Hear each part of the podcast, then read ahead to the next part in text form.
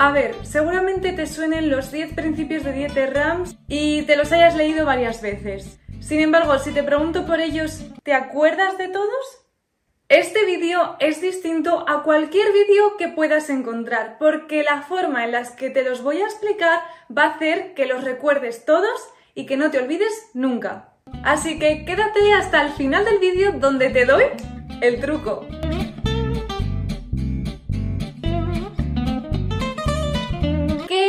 Un buen diseño? Esta es una pregunta que todo diseñador se ha hecho alguna vez.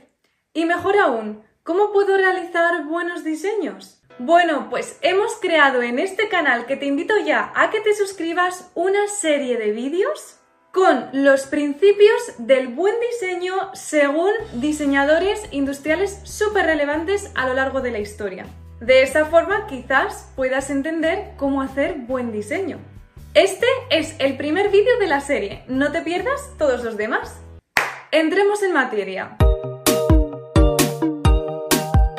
Dieter Rams es uno de los diseñadores industriales más influyentes, muy conocido por su filosofía del menos pero mejor. Fue el director de diseño de la empresa de aparatos electrónicos que seguramente te suene, llamada Brown, entre 1961 y 1995. Alguno de los que me está viendo aquí todavía no había nacido por esas fechas, ¿verdad? tiempo durante el cual él y su equipo diseñaron más de 500 productos.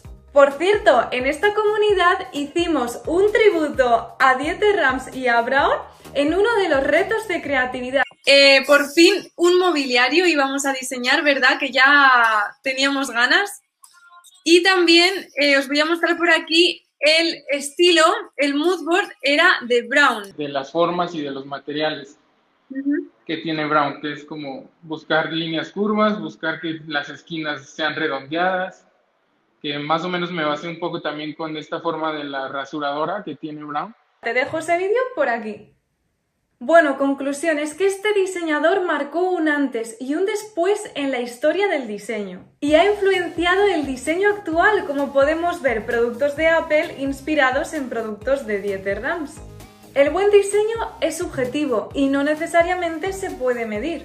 Sin embargo, Dieter Rams expresó lo que él creía que eran los principios del buen diseño, así como los diez mandamientos de la Biblia, un poco, un poco ese rollo, la verdad. Por eso muchos consideran que Dieter Rams es su dios. Estamos frente al padre del diseño industrial actual. Por eso, como mínimo, antes de empezar a diseñar, es sagrado que le prendamos una velita a Rams y oremos. Guiño círculo de diseñadores.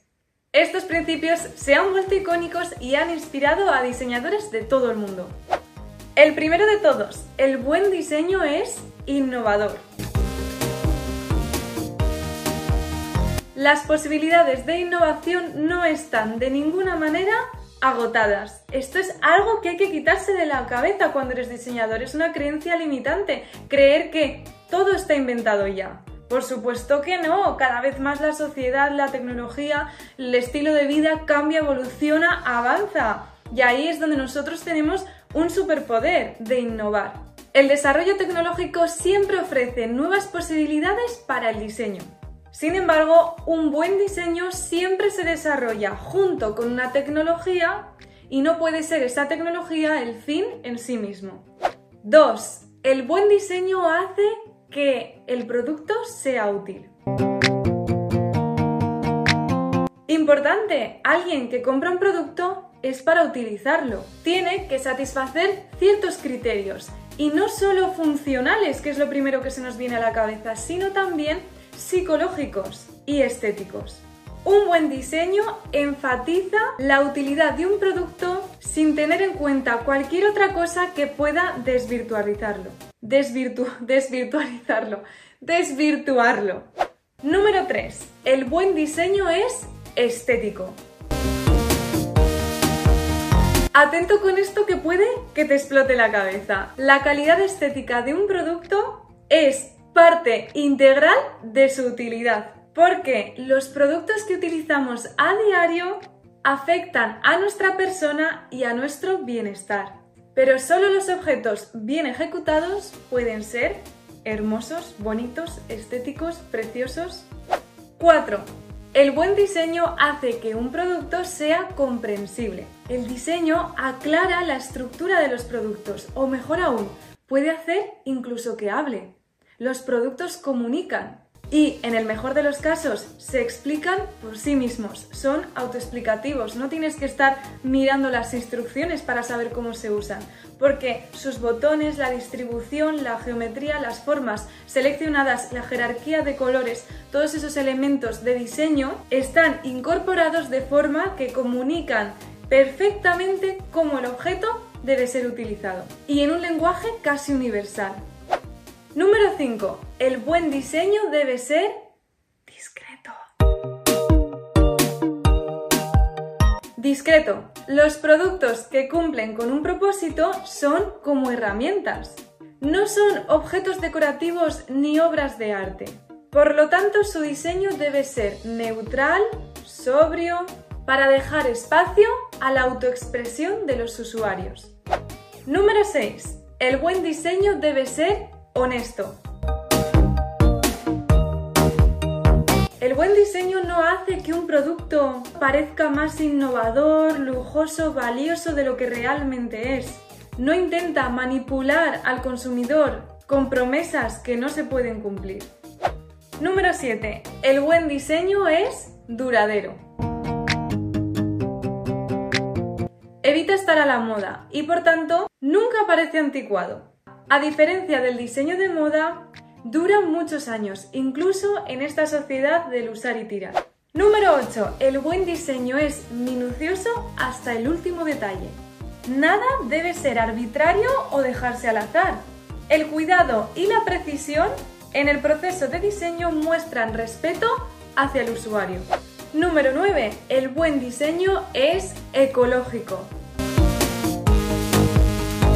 El diseño hace una contribución importante en la preservación del medio ambiente.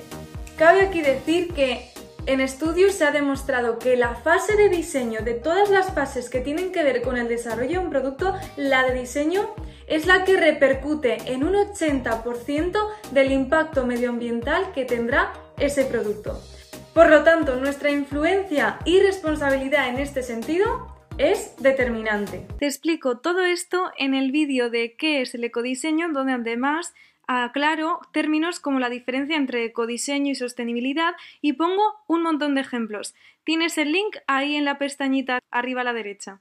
El buen diseño conserva los recursos y minimiza la contaminación física y visual durante todo el ciclo de vida del producto. Y número 10 el buen diseño es tan poco diseño como sea posible. Y de aquí la frase, menos pero mejor. ¿Por qué? Porque se centra en los aspectos esenciales. Y los productos y el buen diseño no están cargados de elementos que sean no esenciales. De vuelta a la pureza, de vuelta a la sencillez. Eso significa este último punto. Pero con esto no terminamos porque ahora te voy a enseñar la técnica que yo utilizo para que estos 10 puntos no se me olviden y tenerlos siempre presentes. A ver qué tal me sale la explicación, ¿vale? pues os tenéis que acordar de la palabra miedo. Pero ahora le borramos la O y ponemos du. Ahora es un poco más cute. Miedo. Y entonces lo que hacemos es duplicar la M, duplicamos la E y la D. Y de la palabra miedo tenemos esto, que son las siglas de cada uno de los puntos. Aquí lo tenemos. M de menor, el menor diseño posible.